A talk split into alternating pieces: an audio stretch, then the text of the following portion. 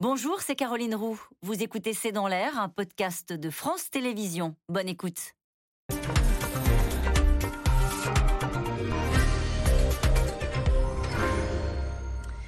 Bonsoir à toutes et à tous. Nous attendons vos questions SMS, Internet et réseaux sociaux pour alimenter notre discussion. Le président a donc hier soir tenté de se donner du temps. Dans une intervention courte de 8 minutes, il a appelé les partis politiques à dire en toute transparence jusqu'où ils sont prêts à aller pour dégager des compromis. Le président, qui a reconnu des fractures, des divisions qui traversent notre pays, a rappelé qu'il avait quand même été élu sur les fondements d'un projet clair. Ce sont ces mots. Emmanuel Macron renvoie donc la balle aux oppositions pour tenter de trouver les moyens de gouverner autrement, dans le compromis, le dialogue, en trouvant des majorités texte par texte ou en bâtissant des contrats de coalition. La réponse ce matin des différentes formations politiques a été claire et unanime. Non. Merci. Certains évoquent même un ultimatum présidentiel inacceptable. À l'Assemblée, en tout cas, chacun prépare ses armes, ses troupes pour débuter un bras de fer et une guérilla parlementaire qui semble, à cette heure, inévitable. Macron parle, le blocage continue, c'est le titre de cette émission. Avec nous pour en parler ce soir, Dominique Reynié, vous êtes directeur général de la Fondapol, la Fondation pour l'innovation politique. Nathalie Saint-Cricq, vous êtes éditorialiste politique à France Télévisions. Aurélie Herbemont, vous êtes journaliste politique à RTL. On vous retrouve tous les matins pour votre chronique politique. Enfin, Mathilde Siraud, vous êtes journaliste politique au Point, chargée notamment de suivre l'exécutif. Je rappelle votre article du jour, la pirouette de Macron pour gagner du temps. Bonsoir à tous les quatre. Bonsoir. Merci de participer à ce C'est dans l'air en direct. Est-ce qu'Emmanuel Macron, Dominique Reynié, a eu raison de renvoyer les oppositions en disant en gros bah, c'est à vous de réfléchir, moi je suis presque au-dessus de la mêlée, je vais aller faire ma séquence internationale, c'est pas débrouillez-vous mais trouvez les solutions et faites-moi des propositions. Est-ce qu'il est dans son rôle ?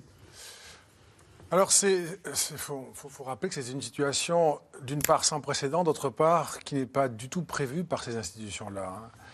Donc nous avons un système qui peut fonctionner parfaitement dès lors qu'il y a une majorité, même en cas de cohabitation, on l'a vu, hein, la majorité travaille. Il peut y avoir des tensions entre le président et le gouvernement, mais ça avance.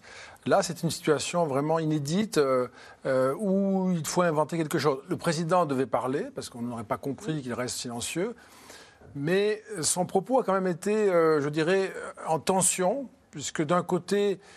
il rappelait sa propre réélection et le programme sur lequel il avait été réélu, en indiquant qu'il fallait appliquer ce programme. Or, c'est précisément par le choix fait aux élections législatives que l'application de ce programme, de façon, je dirais, pleine et entière, devient impossible.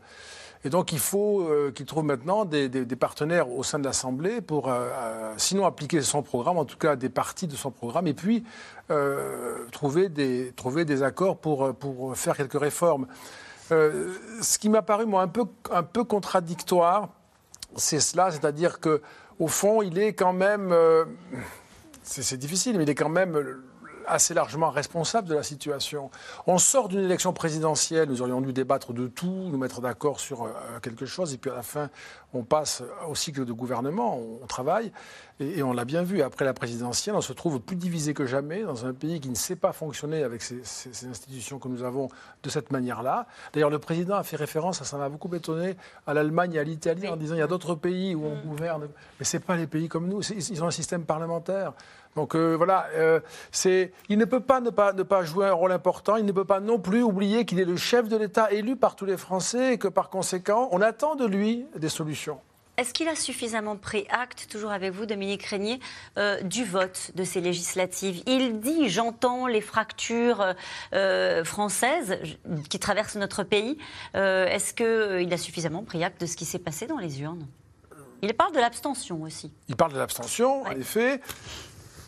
Moi, je trouve qu'il n'a pas suffisamment insisté sur le côté sanction des législatives. J'appelle ça, moi, une sanction sans destitution. Les Français l'ont réélu parce qu'ils ne voulaient pas l'aventure. Ils lui ont fait confiance pour éviter le pire à leurs yeux. Et puis, ne pouvant pas lui dire quand même qu'ils étaient mécontents par certains aspects, ils l'ont dit aux législatives. Et il fait d'ailleurs cette phrase qui me paraît, moi, à la fin de son propos d'hier, extrêmement complexe, au fond, même s'il est très clair dans son énoncé. Vous avez, en avril et en juin, fait deux choix clairs, et j'en prends acte, mais ils sont contraires, ces choix. Ma responsabilité, c'est de les faire vivre. Mais le premier choix est contredit par le second. C'est très difficile de faire vivre ces deux choix. C'est intéressant de s'arrêter sur les contradictions qu'il y a eu dans cette intervention. Vous le disiez rapidement au début de votre intervention à vous. Il dit « J'ai été élu sur un projet clair ». Il commence comme ça. Hein. Le 24 avril, vous m'avez renouvelé votre confiance. Fermez le banc. Et un tout petit peu plus loin dans son intervention, il dit « J'entends et je suis décidé à prendre en charge la volonté de changement que le pays a clairement exprimée ». Je pense qu'il peut difficilement faire autrement. Un, parce que les autres présidents ont fait ça aussi. C'est-à-dire, minimiser. J'ai réécouté hier l'intervention de François Mitterrand en 88, tout de suite après l'élection. Il dit, bon, c'est pas un drame. Voilà. Il laisse entendre que ça va être plus compliqué, mais il dit, bon, et lui aussi cite les autres démocraties. Alors, vous me direz simplement qu'à l'époque de François Mitterrand, on a des partis de gouvernement avec lesquels il peut travailler. On n'a pas un RN, une France insoumise, donc c'est probablement plus facile. Donc, il est obligé de dédramatiser. Autrement, s'il commence à dire, c'est l'enfer, c'est la paralysie, il joue le jeu des autres. Donc, il fait un petit signe en direction des oppositions. Et puis, à côté de ça, il essaie de trouver des solutions. Et comme il n'a pas parlé tout de suite après, en disant « j'en tirerai les leçons, je viendrai vous voir pour dire ce que je vous propose », il fait quelque chose qui est un petit peu entre les deux. C'est-à-dire, à la fois, j'ai entendu le message des Français, et puis d'un autre côté, je vais essayer de vous renvoyer la responsabilité. C'est une espèce de côte mal taillée, effectivement faite pour temporiser, et probablement, mais c'est assez logique. Parce que s'il essaie de s'orienter vers un coalition, ça, j'ai l'impression qu'ils n'y croient pas des masses et qu'ils sont plutôt sur du coup par coup. Il faut du temps, c'est-à-dire, je ne vais pas vous sortir l'Allemagne parce que ça n'a pas de rapport, mais ça a pris 3 mois. Mais c'est effectivement pas du jour au lendemain, avec un programme d'Emmanuel Macron qui est un peu faible, et avec, enfin faible, qu'on ne connaît pas bien, ouais, en dehors du pouvoir d'achat. Et alors, je trouve simplement qu'ils se retrouvent. Vous savez, on a tous dit, sur votre plateau, ça a été dit beaucoup, jamais aucun président n'a été réélu hors cohabitation.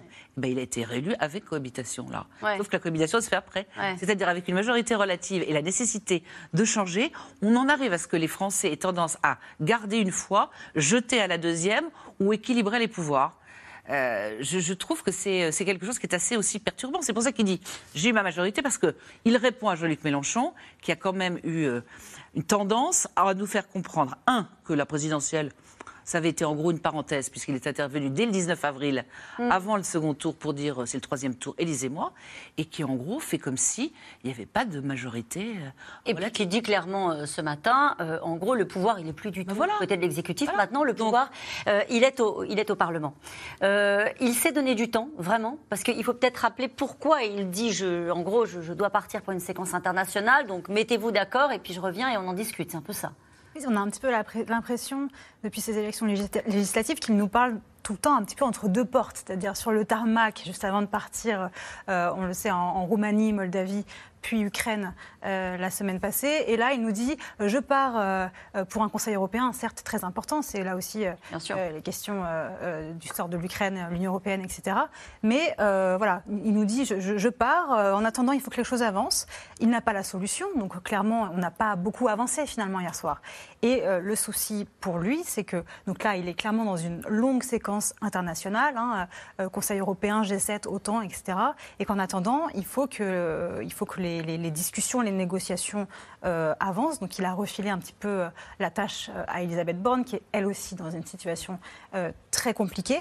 Et voilà, il nous a posé des options hier, pas de solution. Et finalement, il voulait montrer un président plus ouvert au dialogue, mais il a tendu le jeu avec les oppositions. Il l'a tendu, on va en parler dans un instant, parce que la réaction, effectivement, elle a été assez ferme de la part des oppositions. Mais il dit quand même compromis. Il ouvre quand même, il tend la main d'une certaine manière aux autres forces politiques en disant de toute façon il va falloir qu'on s'entende, de toute façon il va falloir qu'on se parle. Oui, c'est pas à prendre ou à laisser, c'est pas ce qu'il... En gros, c'est avec mon projet présidentiel, avancer le petit doigt sur la couture du pantalon. Il est contraint, naturellement, par ce qui s'est passé dimanche dernier, de tendre quand même la main en disant « je suis ouvert au compromis, dites-moi vous, jusqu'où vous êtes prêt à aller ». C'est ça, il essaye de partager le fardeau de cette situation politique assez inédite, assez compliquée, mais on a du mal à voir quelles vont être les marges de manœuvre, vraiment, clairement, qui seront laissées aux oppositions. Est-ce que ça va être plutôt du côté des Républicains? Est-ce que ça va être plutôt du côté de la gauche? Un peu des deux, mais enfin bon, c'est quand même difficilement tenable, surtout sur des textes très importants comme le pouvoir d'achat. Donc voilà, pour l'instant, c'est très flou. Il a fermé une porte, quand même. Évasif. Il a fermé une porte. clairement, il a dit, la plupart des dirigeants que j'ai reçus ont exclu l'hypothèse d'un gouvernement d'union nationale. Ça, on a bien compris que ce n'était pas possible. C'est lui qui l'avait mis sur la table et qui l'a remballé quasiment aussitôt, puisque effectivement, dans l'opposition, tout le monde a dit, mais non. Il faut quand même se rappeler que la dernière fois qu'on a eu un gouvernement d'union nationale, c'est au lendemain de la Seconde Guerre mondiale. On n'est pas tout à fait dans le même cas de figure. Là, il s'agit d'aller sauver un président qui n'a juste pas la majorité absolue. Donc, effectivement, le gouvernement d'union nationale, ça a fait long feu. Donc, hier soir, effectivement, il a refermé cette porte en laissant encore entrouverte la porte de la coalition. C'est ça. Mais ça, on ne voit pas bien qui va accepter de faire une coalition, parce que la logique voudrait que ça s'adresse plutôt aux Républicains, sauf que les Républicains, depuis dimanche, disent non, pas de coalition. Donc, il reste la troisième option, qui va être le coup par coup et qui va être une sorte de stress test pour les institutions de la Ve République, pour voir comment est-ce qu'on peut arriver à faire passer des textes au coup par coup, alors peut-être parfois en ayant plus de voix de droite, peut-être plus de voix à gauche. Et puis, il y a quand même une chose aussi qu'ils sont en train de regarder, c'est peut-être aussi négocier des abstentions, parce que parfois aussi négocier des abstentions, ça fait mécaniquement baisser le nombre de votes contre et donc issu peut-être avec 240, 5, 6, 7, 8, 9 votes pour, on peut faire passer des lois, mais on voit que ça va être de la dentelle vraiment pour faire passer des textes. Et il joue aussi peut-être sur l'idée que les Français ne veulent pas du blocage. Alors il y a un sondage aujourd'hui qui est intéressant, peut-être qu'il faut le commenter, sondage publié par nos confrères du Figaro qui dit que 7 Français sur 10 imputent à Emmanuel Macron la responsabilité de l'absence de majorité. Et en même temps c'est assez logique que les Français lui imputent puisque eux-mêmes ne lui ont pas donné la majorité, donc finalement il y a une certaine cohérence. Mais c'est vrai qu'Emmanuel Macron met l'opposition face à ses responsabilités en disant « moi je veux bien avancer, même si c'est dans un cadre très contraint, c'est sur son projet » et avec deux critères qu'il a fixés, sans augmenter les impôts ni augmenter la dette. Oui. Bon courage pour dealer avec la gauche, avec ce cadre extrêmement contraint quand même. Et voilà, donc il y a un cadre à la fois très figé, mais bon, c'est la première étape, on va dire. On peut commencer la négociation et puis après on voit. Mais on a du mal à voir comment ça va pouvoir, mais les Français, c'est sûr, vont pas accepter le blocage. De toute façon, ils vont voir s'ils arrivent rien à faire passer. Ce qui se profile, c'est que dans quelques mois, si tout est bloqué et que rien ne passe, que le pays est bloqué, Emmanuel Macron aura beau jeu de dire, ben voyez, moi j'ai tendu la main, j'ai dit je veux bien faire des compromis, l'opposition ne veut pas, c'est bloqué, j'appuie sur le bouton dissolution. On va en parler dans un instant. Ça paraît compliqué. Ce qui est quand même incroyable, c'est qu'à moins d'une semaine après un scrutin, on évoque déjà cette hypothèse. Mais il va falloir voir comment est-ce qu'ils arrivent dans cette espèce de cote mal taillée, effectivement, à essayer de faire avancer des choses. Mais tout le monde y a intérêt, en fait, personne n'a intérêt. Et on va essayer de détailler. Et au premier rang, les Français, d'ailleurs. Et on va essayer de détailler la position des uns et des autres, parce que je disais tout à l'heure, réaction assez ferme des oppositions, et on va essayer de voir qui joue quoi dans cette histoire-là. En tout cas, le président, cette fois, a choisi de faire court, une intervention de 8 minutes pour prendre acte des inquiétudes des Français, mais rappelle qu'il a quand même été élu le 24 avril sur un projet clair. Son message hier soir s'adressait, on l'a compris, surtout aux oppositions pour trouver les voies et moyens collectivement d'apprendre à gouverner aussi différemment. Il leur donne un peu plus de 48 heures quand même, en tout cas quelques jours, pour dire jusqu'où ils sont prêts à aller. Anne Maquignon et Christophe Roquet. 8 minutes seulement face aux Français, après 3 jours de silence. 8 minutes pendant lesquelles le président, que la presse juge tour à tour dépassé, condamné à naviguer à vue, a voulu rappeler qui était le chef. Le 24 avril, vous m'avez renouvelé votre confiance en m'élisant président de la République. Vous l'avez fait sur le fondement d'un projet clair et en me donnant une légitimité claire. Mais sans majorité absolue, Emmanuel Macron est bien conscient d'avoir perdu la main. Le voilà donc prêt à gouverner autrement. Le chef de l'État laisse à ses opposants la charge de trouver un compromis. Il faudra clarifier dans les prochains jours la part de responsabilité et de coopération que les différentes formations de l'Assemblée nationale sont prêtes à prendre. Entrer dans une coalition de gouvernement et d'action, s'engager à voter simplement certains textes, notre budget, lesquels? Pour avancer utilement, il revient maintenant aux groupes politiques de dire en toute transparence jusqu'où ils sont prêts à aller. Main tendue ou coup de pression, l'allocution a été vécue comme une injonction par l'opposition. Écoutez, il n'a pas fait une proposition, il a posé un ultimatum. Je trouve qu'hier, il y avait quand même une forme de, pardon, mais de crachat au visage du peuple français, quand on voyait un message extrêmement clair au deuxième tour des élections législatives. Nous ne sommes pas d'accord avec ce projet. Il ne comprend rien. Parce que déconnecté sûrement des réalités, parce que ne sentant pas le pays. Ce que les Français lui ont dit dimanche dernier, c'est qu'ils voulaient à nouveau qu'il y ait des convictions politiques dans notre pays. Main tendue, déclinée donc. Pas de coalition en vue pour l'instant, et encore moins de gouvernement d'union nationale. À gauche comme à droite, on rétorque plutôt au président que c'est à lui de bouger. C'est à lui de dire aujourd'hui quel chemin est-il prêt à prendre, sur quels axes de son programme est-il prêt à reculer ou à renoncer pour faire un chemin vers les partis d'opposition. Aujourd'hui, il est au pied du mur, c'est lui qui est au pied du mur, c'est pas nous. C'est lui qui a la responsabilité du destin de la France. Et quand on a la responsabilité du destin de la France, on pose des caps très clairs. Est-ce que, oui ou non, le président de la République veut aller sur le SMIC à 1 500 € net? 8 minutes, et puis il s'en va. Emmanuel Macron s'est depuis échappé pour une semaine de sommets internationaux. Ici aujourd'hui à Bruxelles, Conseil européen tout sourire pour acter la candidature de l'Ukraine à l'Union européenne. Pour le service après-vente en France, place aux fidèles de la Macronie. Il n'y a ni ultimatum, ni question de 48 heures. C'est pas « j'attends vos copies au retour vendredi soir sur oui, non, sur tel axe du projet ». C'est pas ça.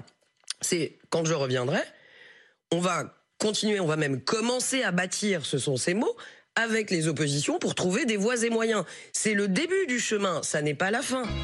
Un nouveau chemin et déjà les absents. La réforme des retraites bannie hier de la liste des priorités du président. Et Elisabeth Borne, dans tout ça, pas un mot pour la première ministre. Elle évoque le plein emploi, l'énergie, les mobilités, le développement économique. Bref, elle s'efforce de se montrer au travail. 5 semaines après son arrivée, la voilà sous pression, sommée de trouver 40 députés supplémentaires pour élargir la majorité et tenter ainsi de peut-être garder son bureau à Matignon. Mathilde Siraud, le président n'a pas cité la première ministre hier soir. Il avait quand même l'occasion, devant des millions de Français, de lui renouveler sa confiance. Le message aurait été clair. Il ne l'a pas fait. Ça n'est pas un hasard. Ce n'est pas un hasard parce qu'il semblerait que le sort d'Elisabeth Borne, concrètement, ne soit pas tout à fait encore scellé. Il a songé à s'en séparer dès le début de la semaine, juste après, dans la foulée des élections législatives. Là, en fait, on se dit... Très bien, on change la première ministre, mais est-ce que quelqu'un d'autre pourrait peut-être bâtir une coalition? Ce n'est pas certain, c'est compliqué. Donc pour l'instant, il la garde en attendant de voir. C'est-à-dire que là, tout est en suspens. On a une déclaration de politique générale qui est prévue a priori le 5 juillet, mais rien n'est confirmé. Ça peut bouger, ça peut intervenir sans vote de confiance, on ne sait pas. Donc pour elle, elle semble s'accrocher, bien sûr. Elle était sur le terrain aujourd'hui. Elle était en déplacement pour montrer quoi? Pour montrer une chose, qu'elle est au travail. Elle avait consulté aussi son gouvernement mardi. Elle prendra la parole ces prochains jours. Elle montre qu'elle est à la tâche, qu'il y a des sujets sur lesquels elle souhaite avancer. La question du Covid, la question de l'énergie. Il y a un texte aussi pouvoir d'achat qui doit être présenté en Conseil des ministres. Elle se bat pour rester. Elle se bat clairement pour rester. Elle veut montrer qu'elle est légitime, qu'elle a déjà, d'ailleurs ses proches le font dire, qu'elle a déjà par le passé montré des capacités de négociatrice puisqu'elle a eu à porter des lois compliquées. Mais enfin, le contexte politique était un tout petit peu différent à ce moment-là du quinquennat précédent. Nathalie Saint-Cricq, elle est aujourd'hui un maillon faible ou pas? Elisabeth Borne, on précise qu'elle va voir, elle aura son moment politique la semaine prochaine puisqu'elle va rencontrer les responsables des groupes. Avec tout le danger que constitue le moment politique. C'est un maillon faible au sens où, je ne vais pas répéter François Bayrou, à mon avis, n'a pas trouvé le meilleur moment pour dire qu'il y en avait ras-le-bol des technos et qu'il fallait mieux des politiques. Maillon faible parce qu'il est vrai qu'elle est connue pour avoir un caractère cassant et qu'en gros, pour aller négocier et pas brusquer, que ce soit aussi bien le groupe LR ou certains socialistes, il faudrait peut-être être un peu plus transigeant, ce qui n'est pas, elle n'est pas connue pour cela. Mais d'un autre côté, c'est une femme. Alors ça c'est impensif, mais c'est la première femme depuis 30 ans, donc c'est quand même difficile, même si on a une femme au perchoir, à savoir Yaël Braun-Pivet qui pourrait faire quand même une symbolique. Et puis on peut la sanctionner pour ce qu'elle n'a pas fait. Et quelque chose d'assez paradoxal, c'est-à-dire qu'on peut être puni quand on a fait quelque chose de mal, mais être là simplement parce qu'on était au mauvais endroit au mauvais moment, c'est quand même un petit peu compliqué. Et dernier élément, il faut trouver mieux. Il faut trouver mieux. C'est-à-dire que si c'est pour avoir quelqu'un qui est un politique Emmanuel Macron aura du mal à le supporter, puisqu'il a du mal à supporter probablement des profils à la Édouard Philippe ou des gens qui, ou des Bruno Le Maire, ouais, ou des gens qui peuvent être dangereux, d'être des rivaux. Donc s'il veut pas ça, il prend des technos. S'il a des technos, il a des technos. Et puis s'il veut quelqu'un de droite, il prend quelqu'un de droite. Maintenant, il perd la gauche. Bah, voilà, l'équation, elle est donc maillon faible, maillon fort. Mais il est vrai que le discours de politique générale, c'est un cauchemar absolu. Ouais, ouais. C'est-à-dire elle ne sait pas exactement où elle va. Je ne parle pas du pouvoir d'achat, parce que ça, c'est plutôt facile. Ça va être difficile pour les oppositions de dire « on ne veut pas de ça, c'est pas assez ». Je parle sur d'autres choses, sur les retraites, par exemple. On n'en a pas parlé hier soir. Et si elle se fait, chahuter de façon détestable à l'Assemblée, on peut espérer que les gens se tiendront correctement, ça va être un moment absolument épouvantable. Et contrairement, moi, je ne vois pas comment elle échapperait au vote de confiance. Comment elle pourrait dire bah non, c'est une tradition, ouais, ça n'est pas une obligation, ouais, c'est un symbole républicain. Et après une cohabitation, c'est quand même, cohabitation relative, c'est quand même difficile de ne pas passer par là. Ce que je retiens de vous expliquer, c'est qu'elle ne peut pas, ça serait illégitime, injuste en tout cas, qu'elle soit sanctionnée pour une campagne électorale qu'elle n'a pas menée. La politique est toujours injuste. Ah oui, on l'a bien compris. Qu'elle n'a pas menée chez elle. Dans le Calvados.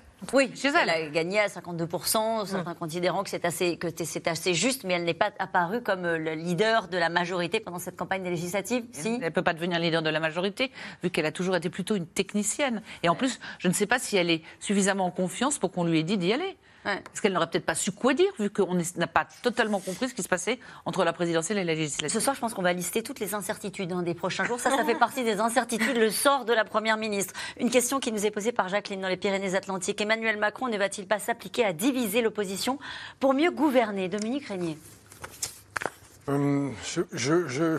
Diviser pour mieux régner, c'est une stratégie de base dans la politique, mais là, il lui manque des forces, il lui manque des troupes. Ce qu'il va devoir faire sans doute, c'est choisir malgré tout. Il ne peut pas espérer, je ne crois pas, moi, s'appuyer et sur une aile gauche et sur une aile droite. Il va falloir qu'il choisisse. Alors, bien sûr, il ne peut pas le jouer au cas par cas, un peu à gauche sur l'écologie, un peu à droite sur d'autres textes. Qu'est-ce qui va se passer en fait? Tous les textes de dépenses publiques trouveront une majorité.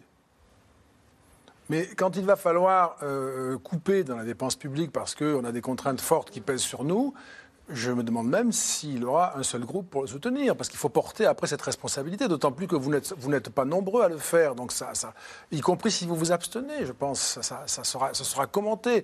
Et donc, s'il n'y a pas le choix d'une espèce de doctrine gouvernementale fragile, mais avec une sorte de d'entente, je ne sais pas comment. Alors pardonnez-moi, juste pour être bien sûr d'avoir compris, quand vous dites doctrine gouvernementale, c'est-à-dire le choix d'un cap clair, c'est-à-dire un virage à droite assumé, par exemple. Par exemple, je vais vous donner un exemple. Effectivement, mais prenons les questions qui taraudent beaucoup de Français, sécurité, immigration. S'il ne choisit pas d'alimenter en réponse publique le pays sur ce sujet-là, eh bien, il se privera d'une bonne part des soutiens qu'il aurait pu obtenir. Et s'il le fait, c'est une forme de rupture avec une bonne partie de la gauche, mais il va falloir qu'il renonce de toute façon, et que les forces sont plutôt sur la droite. Ce n'est pas forcément agréable pour lui, parce que c'est peut-être pas son inclination. Il faudrait ajouter que c'est curieux. Ce serait curieux que Emmanuel Macron ne veuille pas avoir autour de lui des personnalités politiques lourdes qu'il redouterait parce qu'elles pourraient lui faire de l'ombre ou le concurrencer. Il ne sera plus candidat ensuite. Et Elisabeth Borne, j'ajoute un mot qui va un peu contraster. Son caractère, plutôt je veux dire son profil de techno, peut aussi être un avantage dans ce contexte-là. Parce que si vous choisissez un politique, il va bien falloir qu'il soit de gauche ou de droite. Et là, elle est censée être de gauche. Oui, mais c'est pas. Je dirais, c'est pas. Elle n'est pas apparue comme cela. D'accord. C'est pas une femme de parti. Techno, d'abord. Elle est d'abord techno avant d'être une femme de gauche. Quand on la connaît vraiment bien, on sait qu'elle a un parcours politique qui vient de la gauche. Mais pour le public, c'est une femme qui est compétente et qui est supposée savoir. Donc votre suggestion, c'est on garde une première ministre. J'allais dire, identifiée comme une serviteur de l'État, et on s'encadre, on s'entoure de ministres puissants, identifiés comme des personnages politiques qui marquent peut-être une ligne. Il est possible que le fait d'avoir ce profil à Matignon soit une des conditions pour fabriquer du consensus avec quelques groupes, parce qu'elle est relativement neutre, je dirais, en termes de perception. Voilà, c'est un peu renverser l'argument. Aurélie Herbemont, quand on regarde les réactions C'est pas une porte qui claque, mais en tout cas, ça a été très mal vécu, on va le dire comme ça. Très mal vécu, les Insoumis tout de suite, et même globalement la gauche, parce que Olivier Faure aussi, qui est patron du PS, donc plus parti de gouvernement que la France Insoumise, a tout de suite dit, mais non, on n'a pas du tout à vous dire jusqu'où on est prêt à aller pour vous donner un chèque en blanc. Marine Le Pen aussi a été assez... Voilà, Emmanuel Macron n'a pas compris que les Français ne voulaient pas de son projet, mais en même temps, elle a dit, nous, on va regarder au cas par cas les textes pour voter dans l'intérêt des Français. Puis il y a eu un autre type de réaction, le groupe des Républicains, Olivier Marleix, le tout nouveau président du groupe à l'Assemblée, a dit, écoutez, nous, on va pas faire comme vous dites, Monsieur le Président, on va pas vous dire ce qu'on peut faire, on va vous dire, nous, la semaine prochaine, on propose nos propres mesures en faveur du pouvoir d'achat, et c'est vous qui allez nous dire ce que vous acceptez ou pas. Sachant qu'hier soir, j'en discutais avec un député des Républicains qui était plutôt ouvert à pas bloquer le pays. Il dit, le problème, c'est qu'Emmanuel Macron, pendant le quinquennat qui s'est écoulé, nous, on a voté à peu près la moitié des textes de la majorité présidentielle. Ils ont rejeté 94% des propositions qui venaient de la droite. Donc la droite dit, voilà, vous nous mettez la pression, mais nous aussi, on va vous mettre la pression en disant, nous, on veut ça. Qu'est-ce que vous prenez ? Qu'est-ce que vous êtes prêt à prendre pour arracher quelques voix chez nous ? Mathilde Siraud, sachant que ça va être compliqué pour la droite, sur certains textes, d'être renvoyée en gros au rôle de ceux qui empêchent de tourner en rond et de ceux qui bloquent l'avancée de certains textes. On n'a pas l'impression que ce soit si clair que ça, la ligne des Républicains. Il y en a au sein même du parti LR qui appellent à un contrat de gouvernement. Alors ils sont peut-être marginaux, mais la ligne est à définir encore. Disons, parmi le groupe Les Républicains actuellement, beaucoup ont quand même gagné leur élection. Ils viennent juste d'être élus ou réélus. Et donc, bien souvent, dans un discours d'opposition ou de rupture par rapport à Emmanuel Macron. Donc, c'est compliqué pour ces élus, pour ces personnalités, juste après un scrutin comme celui-ci, de se dire, je vais en fait négocier, travailler avec la majorité. Voilà, c'est naturel et c'est politique. Ce qui se passe aussi... Mais il y a un piège pour eux. Bien sûr, le piège pour eux, c'est qu'il y a encore la division à droite entre ceux qui vont rester sur une ligne très dure, très d'opposition, telle que semble la tenir jusqu'alors Olivier Marleix, le nouveau président du groupe qui vient d'être élu, et une autre qui pourrait être davantage ouverte au dialogue. Mais tout ça va se négocier à la fois sur le fond, sur des textes, mais peut-être au-delà, si jamais c'est ce vers quoi le gouvernement veut aller, vers la droite. Ça n'a pas été vécu comme une main tendue. Ça ne voulait pas être vécu comme une main tendue. Parce que quand on lit l'interview d'Olivier Marleix ce matin dans Le Figaro, qui dit « je suis un incorruptible », bon, incorruptible, ça veut dire quoi ? Qu'on va l'acheter ? Bon, c'est pas... effectivement, il y a peut-être une différence entre compromis et compromission. Donc déjà, premier point. Deuxièmement, sur la ligne de clivage. Alors il y a une ligne Copé qui reconnaît lui-même qu'il aurait relativement isolé avec son contrat de gouvernement. Mais il y a eu quand même les petits jeunes qui n'étaient pas sur la ligne Wauquiez, puisque les Marleix étaient sur la ligne Wauquiez, qui étaient finalement, avec la candidature de... ils étaient plus ouverts. Pas tous les jeunes. Certains. Ce que je veux dire, c'est que la question, est-ce que c'est monolithique ? C'est la question qui est posée. Ça ne l'est pas, avec une peur aussi, c'est de se dire, si on fait de l'opposition trop systématique, finalement, on sera perçu comme des bloqueurs, tout en sachant que la vraie opposition, ça sera le RN. Donc nous, on va passer entre deux portes et on va peut-être passer inaperçu. Donc ils sont dans une situation qui n'est pas forcément confortable, sachant en plus qu'il y a des postures systématiques qui sont des postures dues au quinquennat. C'est-à-dire qu'on est déjà, on a à peine voté pour la présidentielle, que Wauquiez se positionne, que Édouard Philippe va se positionner, que tout le monde se positionne et que ça empêche ce fameux système à l'allemande où on discute et on n'est pas simplement... C'est étonnant parce qu'en vous écoutant, le système à l'allemande, du compromis, du dialogue, nous, on est dans le système, on est en train d'entrer dans le système de ce que vous nous racontez ce soir. Non pas de la magouille, c'est pas ça, mais du rapport de force politique. On se dit, le Parlement, ça va être une espèce de chaudron avec des négociations. C'est comme ça que ça se passe, sur chaque texte, avec quelque chose de très politicien. Et je ne suis pas sûre que ce soit le message qu'envoyaient les Français, quoi. Mais... On peut faire une remarque. Notre système, chacun le sait, avec l'élection du chef de l'État au suffrage universel direct, empêchera les discussions et les compromis. Parce que tous les parlementaires appartiennent à un parti qui pense à la prochaine présidentielle. Ouais. C'est un système, de ce point de vue-là, mortifère. Il fonctionne quand il y a une majorité, Mais quand il n'y a pas, comme là, une majorité, eh bien, nous n'allons pas avoir de coopération. Donc, il se passe quoi, Dominique Reynié? Alors, c'est là aussi que la position de la droite va être compliquée, parce que vous pouvez ne pas coopérer, parce que, alors, mettons de côté l'intérêt, et qui est très présent dans tout ça, et le calcul qui est omniprésent, mais vous ne coopérez pas parce que vous voulez rester disponible pour la prochaine échéance et ne pas laisser la voie libre à Marine Le Pen. Ça se tient, même pour l'intérêt du pays. Mais si vous ne coopérez pas, nous pouvons avoir une crise historique majeure. La situation est très grave quand même. Nous avons des défis financiers considérables, je ne vais pas détailler ça. Si nous avons une crise historique majeure, on cherchera les responsables. Si la droite en fait partie, ça ne sera pas simple pour elle de dire c'est mon pays, c'est mon régime, c'est ma cinquième, mais j'ai laissé tout tomber parce que je pensais à la présidentielle. Donc c'est quoi le scénario que vous privilégiez, Dominique Reynié ? Mais si vous coopérez, vous prenez le risque d'être assimilé au macronisme. J'ai compris. Donc c'est quoi le scénario que vous privilégiez ? Eh bien moi je trouve que c'est une situation indécidable. Ah, non mais vous voyez ce que je veux dire, c'est-à-dire que dans les deux cas, si par exemple ils coopèrent sur un contrat, on fait des choses, mais au terme du quinquennat, la droite est morte, il n'y a plus que le RN. Je résume ce que vous êtes en train d'expliquer, Dominique Reynié, on est coincé. Moi, je pense que la situation n'est pas...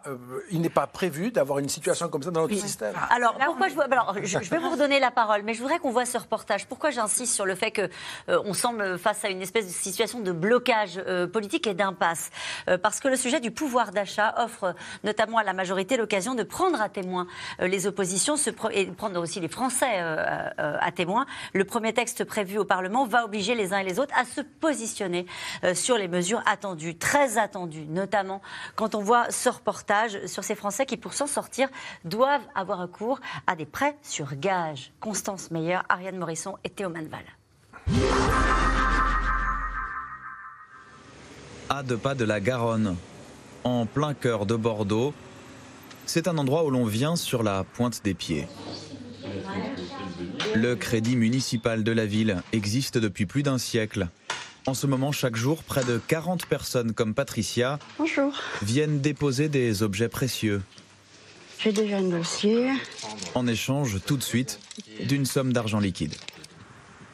Vous souhaitez le maximum ? Oui, ça me permettra de payer les factures. Depuis le décès de mon mari, je peux vous dire que ça s'accumule, quoi. Qu'est-ce que vous déposez, madame ? Des bijoux qui m'appartiennent. J'avais... mon alliance, celle de mon époux, qui est malheureusement décédé au mois de mars. Le prêt sur gage, comme tout dernier recours, quand les banques refusent de prêter à celles et ceux comme Patricia, petite retraite, juste au-dessus du seuil de pauvreté. Là, je suis à 1 100 €, c'est tout. Vous savez, une fois que vous avez tout payé, je paye mon crédit et tout. Là, je viens de perdre mon second mari.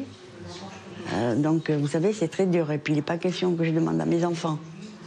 C'est pas à eux à aider leurs parents, c'est plutôt le contraire. De la fierté et un sentiment d'impuissance aussi face à l'inflation, malgré les mesures promises par le gouvernement. Ils augmentent les salaires, ils augmentent les retraites. Tout le reste augmente derrière. Alors ça change rien. Contrairement aux banques donc, ici, tout le monde peut obtenir un prêt sur gage. Il suffit d'une pièce d'identité et d'un justificatif de domicile. L'objet déposé est ensuite estimé avec minutie et en toute impartialité. En fait, on le fait par rapport au cours de l'or. Donc moi, de toute façon, je me base sur un barème. Le 18 carats, je prête forcément à 21 € le gramme en ce moment, ou le 14 à 16 € le gramme. Des bijoux très personnels. Guillemette de Montvert en voit passer beaucoup. Elle ne connaît jamais l'histoire de ceux qui les déposent pour bien déterminer leur valeur réelle, sans être envahie par la valeur émotionnelle. J'essaie de ne pas la sentir. Au bout d'un moment, on ne la sent plus. Après, oui, effectivement, vous regardez à l'intérieur, vous voyez que c'est gravé, vous vous dites, bon, ça pourrait être, je sais pas, ça pourrait être comme mon grand-père ou ma grand-mère ou mes parents, mais bon, ça, c'est pas, je dois pas m'attarder là-dessus.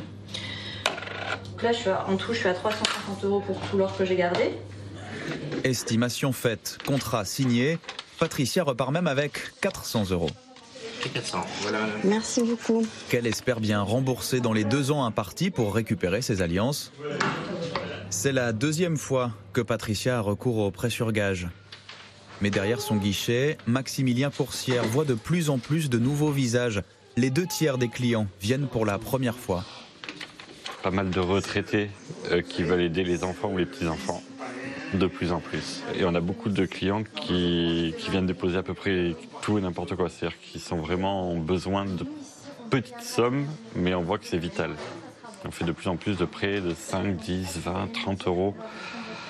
Et les gens sont contents. C'est-à-dire qu'ils ont vraiment besoin d'argent.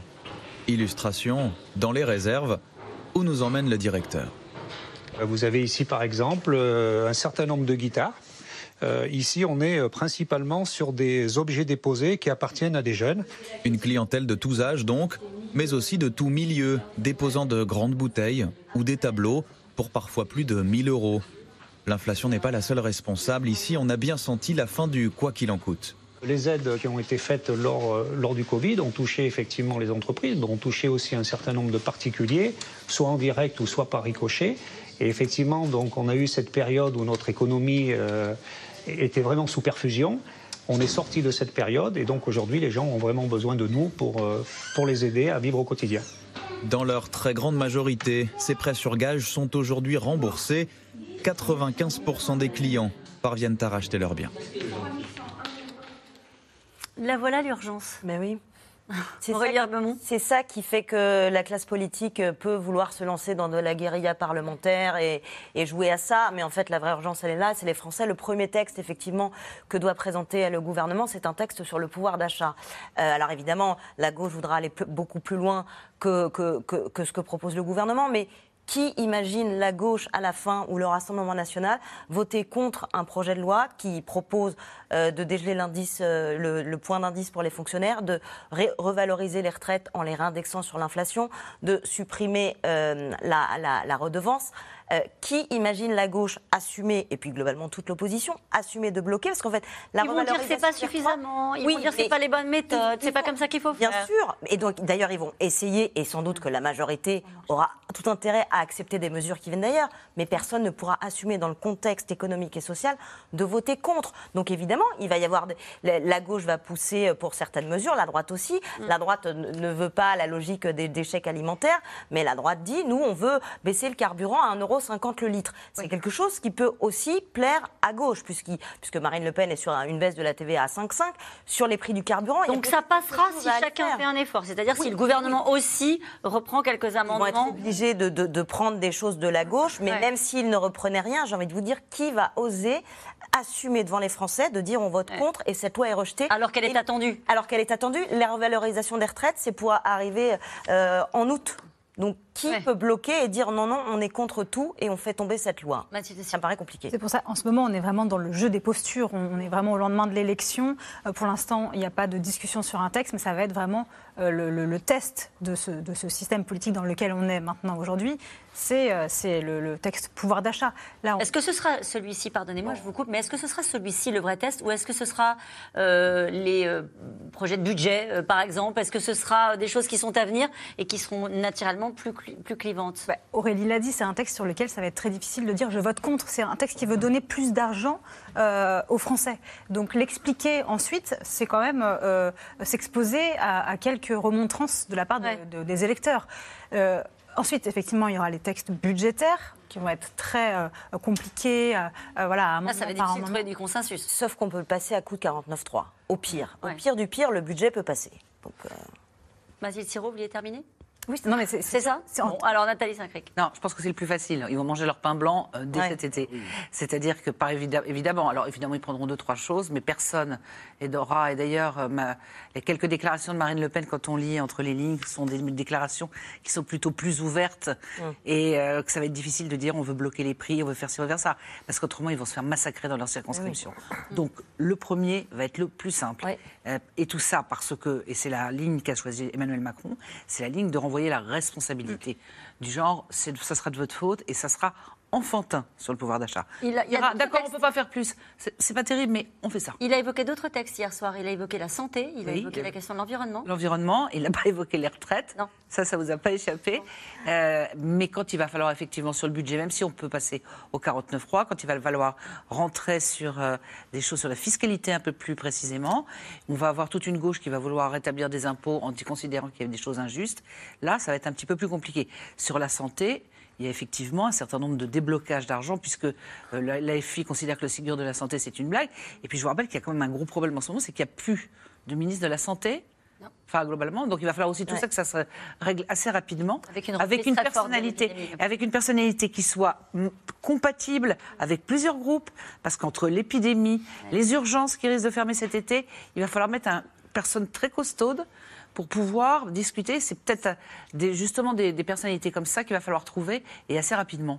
On parlait d'urgence, je vais vous donner la parole dans un instant, Dominique Reynié, mais cette question de Guy, le plus inquiétant pour les Français, ce n'est pas le prix de l'essence, mais le mur de la dette avec la remontée des taux d'intérêt. Vous l'avez évoqué rapidement, ça aussi c'est peut-être la mauvaise surprise de la rentrée, et ça va impacter le débat politique et ce qui peut se passer à l'Assemblée. Ça c'est catastrophique, mais c'est déjà fait, c'est-à-dire qu'entre janvier 2021 et juin 2022, les taux d'intérêt pour les emprunts français sur le marché des obligations, je ne suis pas un spécialiste, mais j'ai lu ça avec beaucoup d'intérêt, sont passés de moins 0,4% à plus 2,4%. Donc un point, on nous dit, c'est 40 milliards de plus de charges pour les Français chaque année au bout d'une certaine durée. Donc nous allons crouler sous une dette et les accords vont se faire évidemment sans difficulté sur de la dépense. Donc cette loi sur le pouvoir d'achat, elle ne sera pas contestée. Il y a des petits points amusants à observer parce que si on se met d'accord, par exemple, pour baisser le prix du litre d'essence à 1,50 €, je ne sais pas ce que vont dire les écolos.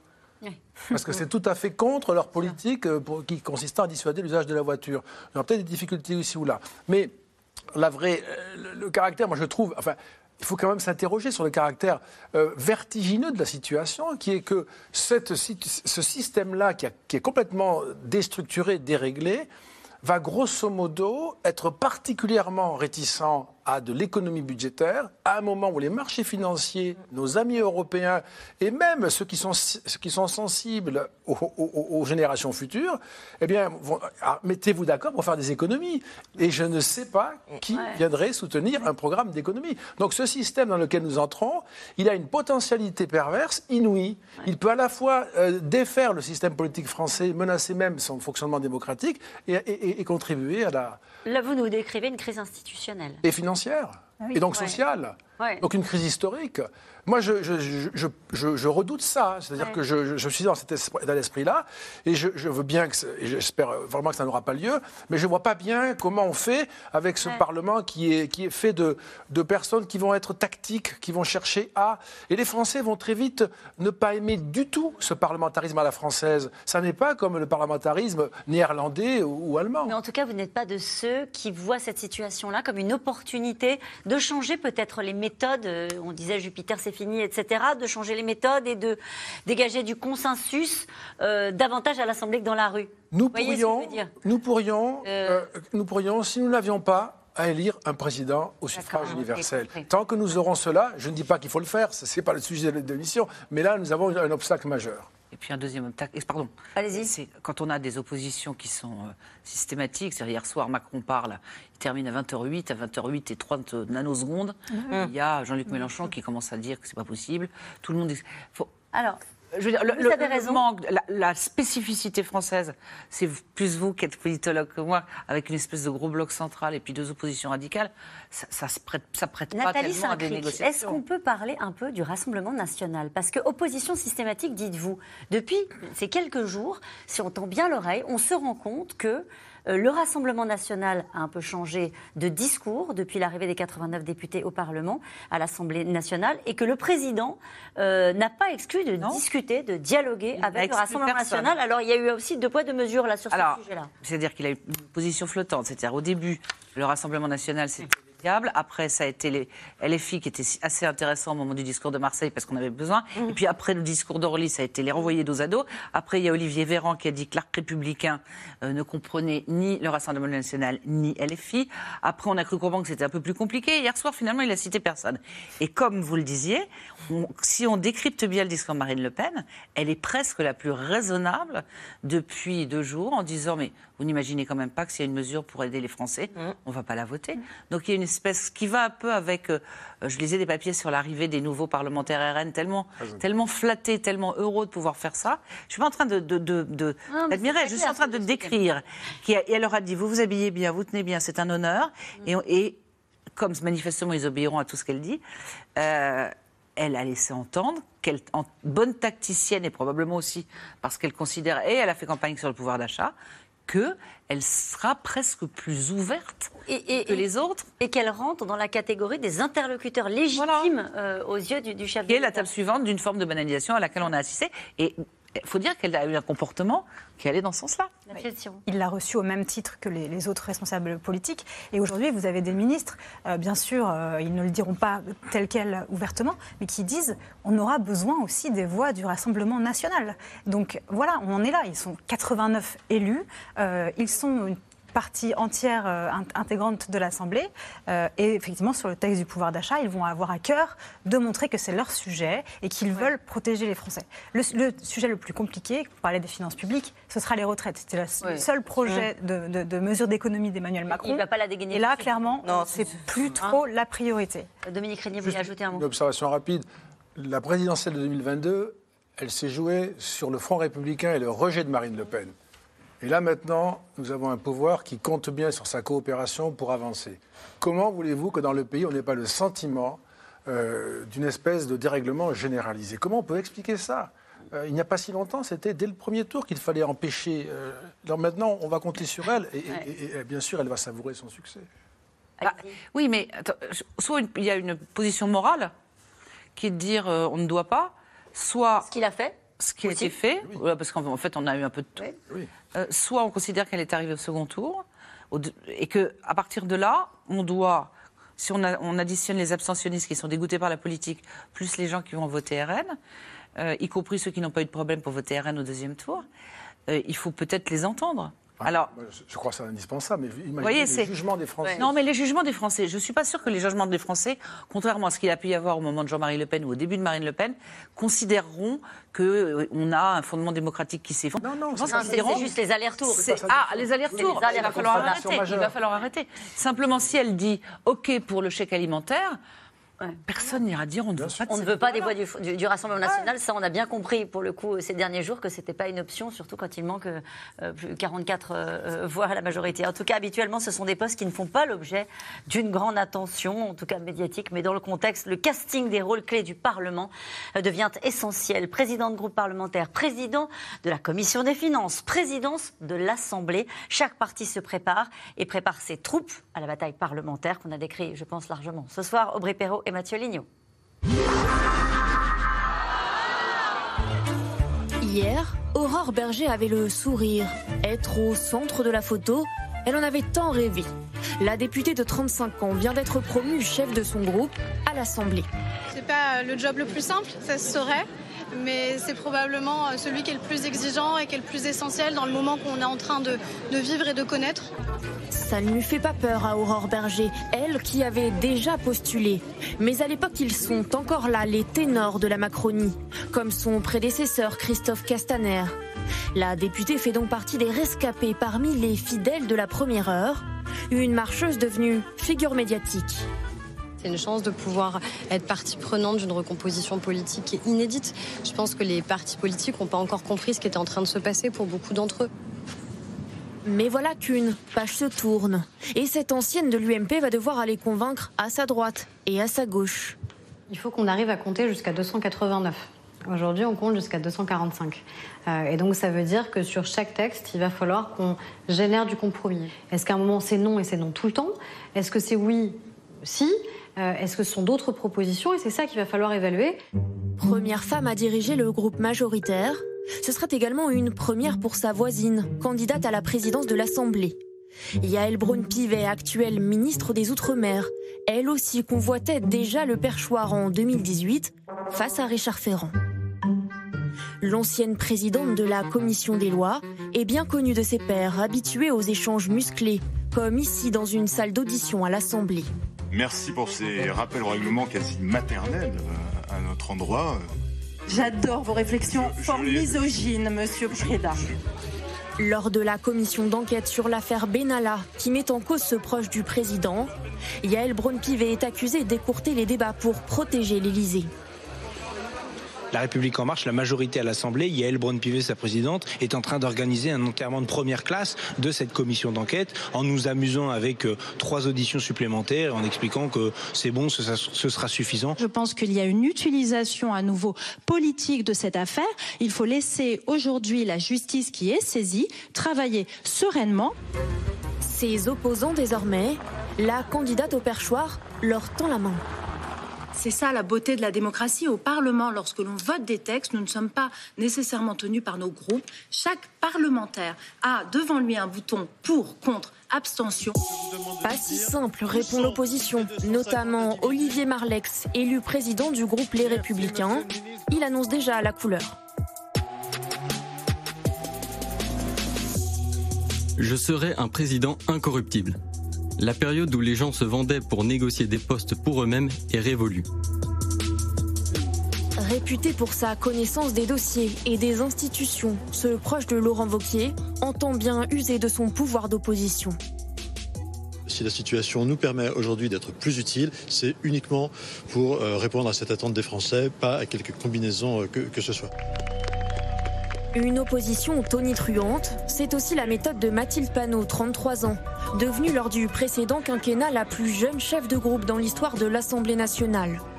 L'héritière de Jean-Luc Mélenchon offre alors déjà quelques coups d'éclat dans l'hémicycle. Madame la présidente de la commission des lois, vous ne faites qu'un seul geste en direction du peuple, vous le bâillonnez. Mais au-delà des coups médiatiques, l'insoumise vante la force de travail de son groupe. Nous sommes ceux qui avons le plus travaillé, fait le plus d'amendements, fait le plus de propositions de loi. Pas juste un travail d'opposants, de proposants aussi. Donc, tout le monde sait ce que nous portons. Aurore Bergé, Yaël Braun-Pivet, Olivier Marleix et Mathilde Panot, chacun de son côté de l'hémicycle, ils se retrouveront la semaine prochaine pour la répartition des postes clés de l'Assemblée. Parmi les autres postes clés, la présidence de la commission des finances. Oh là là, avec certains élus qui considèrent que qu'elle doit revenir au Rassemblement National. Alors, ce qui se passe jusqu'ici, c'est forcément un groupe d'opposition. Ça ne précise pas, d'ailleurs, dans le règlement de l'Assemblée, que c'est nécessairement du plus gros groupe de l'opposition. Là, il se trouve qu'aujourd'hui, effectivement, le plus gros groupe d'opposition, c'est le Rassemblement National avec 89 élus, puisque la NUP, l'Alliance de la gauche, est divisée en 4 groupes et les Insoumis ne sont que 72. Donc, techniquement, si on se fie à tout ce qui s'est passé depuis que Nicolas Sarkozy a instauré cette règle en 2008, c'est toujours le plus gros groupe d'opposition qu'il avait. Mais bon, on était sur de la droite contre de la gauche, c'était assez basique. Là, effectivement, il y a une bataille souterraine en se disant logiquement, ça devrait être le Rassemblement National, sauf que les Insoumis disent nous sommes la NUP, nous sommes plus nombreux. D'ailleurs, Jean-Luc Mélenchon a vainement tenté de dire si on faisait un groupe tous ensemble pour être plus nombreux, les autres ont dit non. Sachant que du côté de la NUP, alors ils doivent essayer de se mettre d'accord pour avoir un seul candidat, parce que Éric Coquerel, a priori, veut être candidat pour les Insoumis, mais Valérie Rabault, la socialiste, est aussi intéressée. Et ça, c'est une candidature qui pourrait plaire, y compris à des Républicains.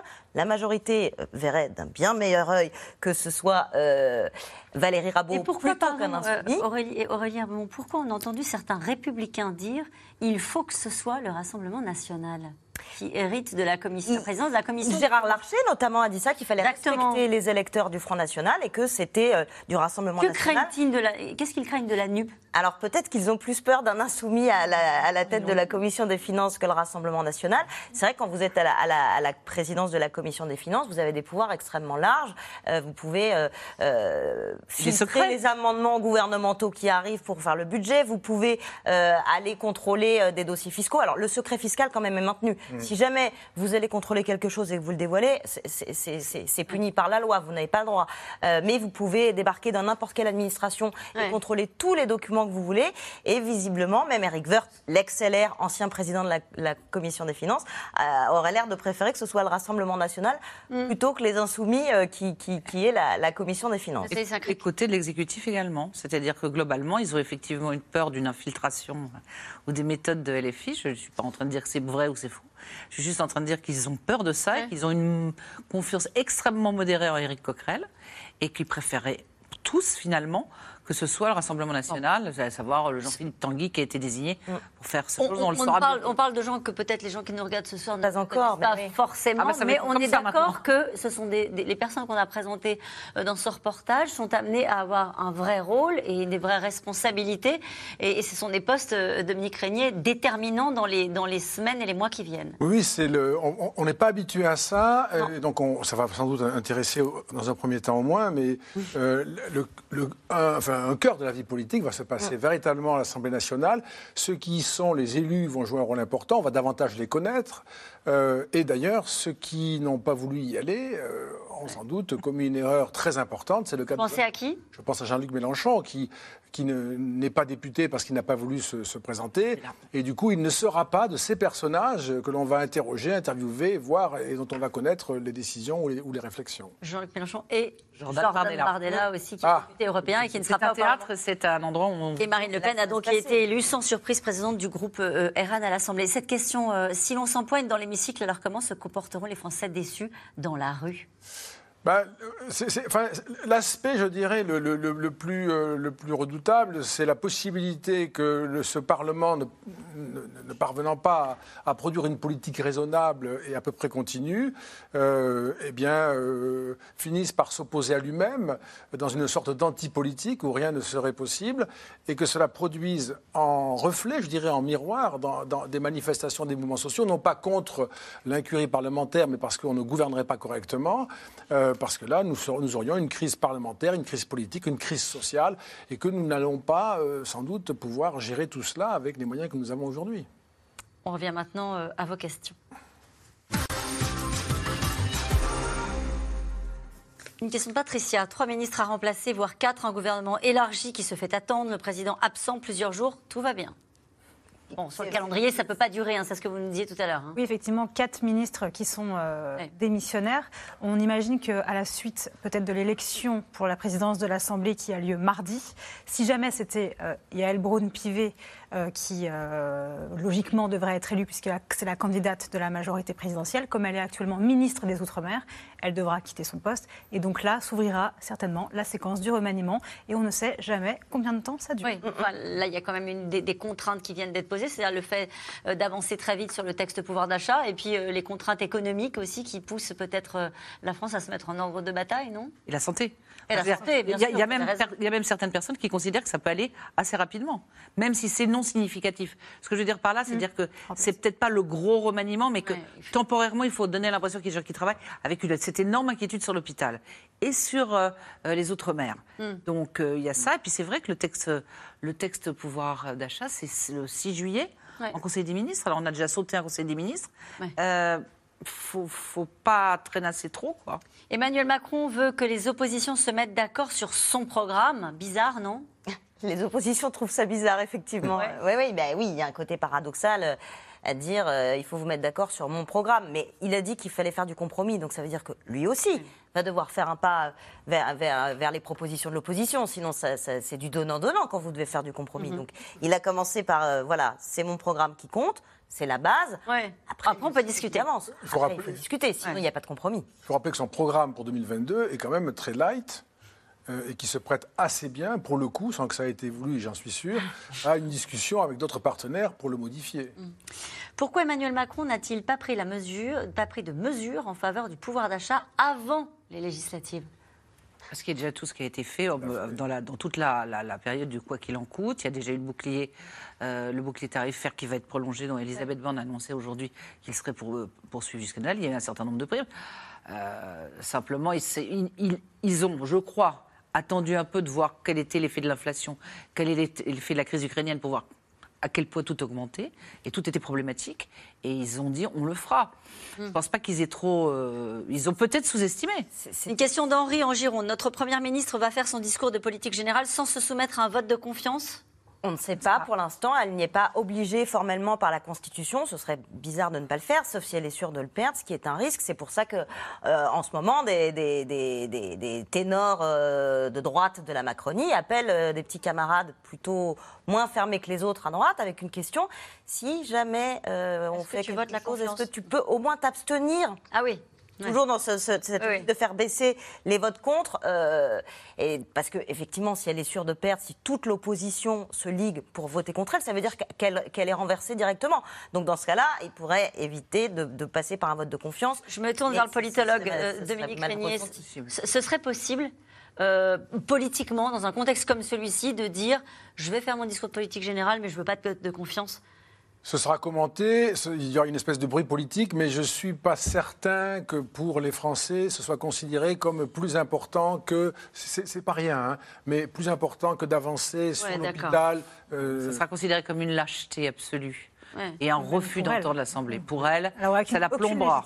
Non, mais on va laisser finir Dominique Reynié. C'est probable, mais c'est peut-être une meilleure solution que d'avoir un gouvernement qui est défait, renversé, et qu'il faut tout recommencer à ce moment-là. Allez, une question de Christophe dans la Vienne. Si toutefois Elisabeth Borne était obligée de quitter Matignon, qui pour la remplacer ? Qui ? Alors, il y a des candidats. On a expliqué justement qu'il n'y avait pas de... Non, il y a des candidats. Il y a des candidats, bien sûr. Oui. Bah là, on en trouve généralement mais là, des ambitieux, des personnalités qui se verraient bien à des postes à responsabilité. On a parlé de François Bayrou, il y a aussi Bruno Le Maire, etc.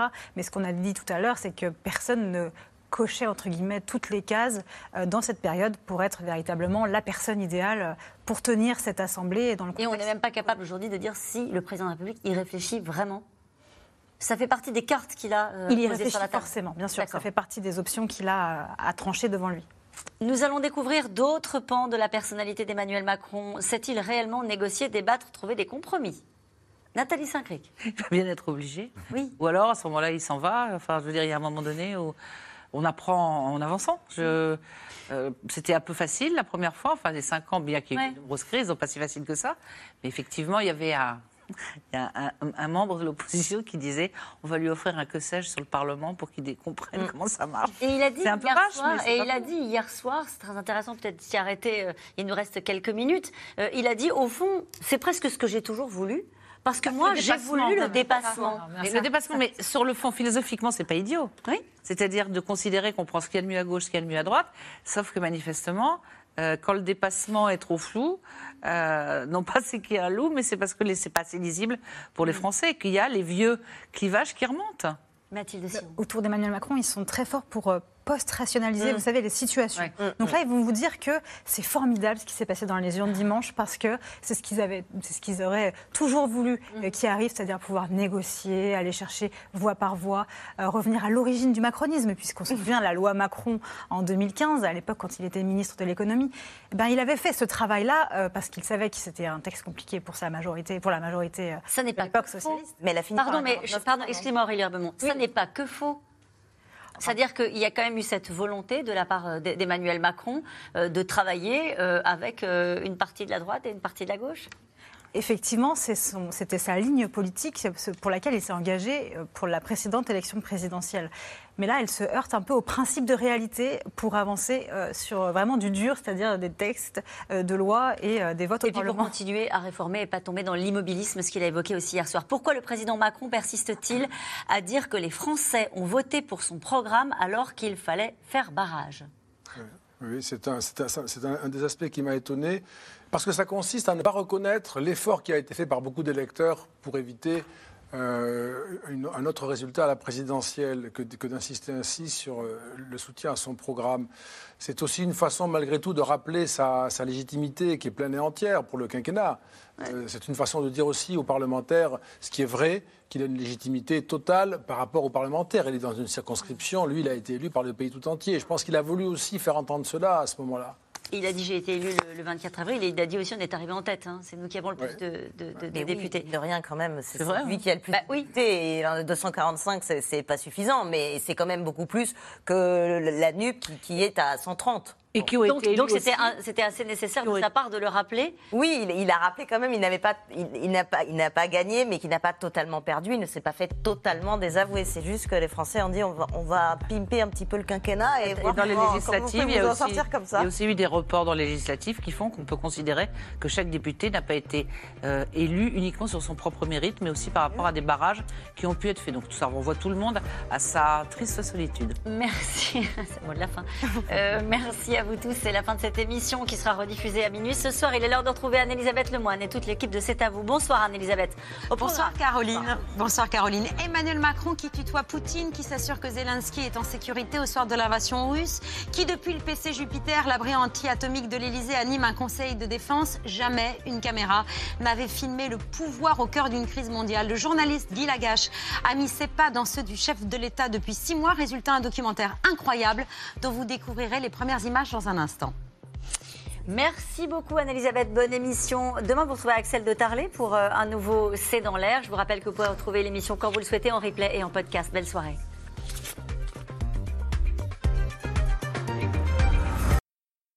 C'était C'est dans l'air, un podcast de France Télévisions. Alors s'il vous a plu, n'hésitez pas à vous abonner. Vous pouvez également retrouver les replays de C'est dans l'air en vidéo sur France.tv.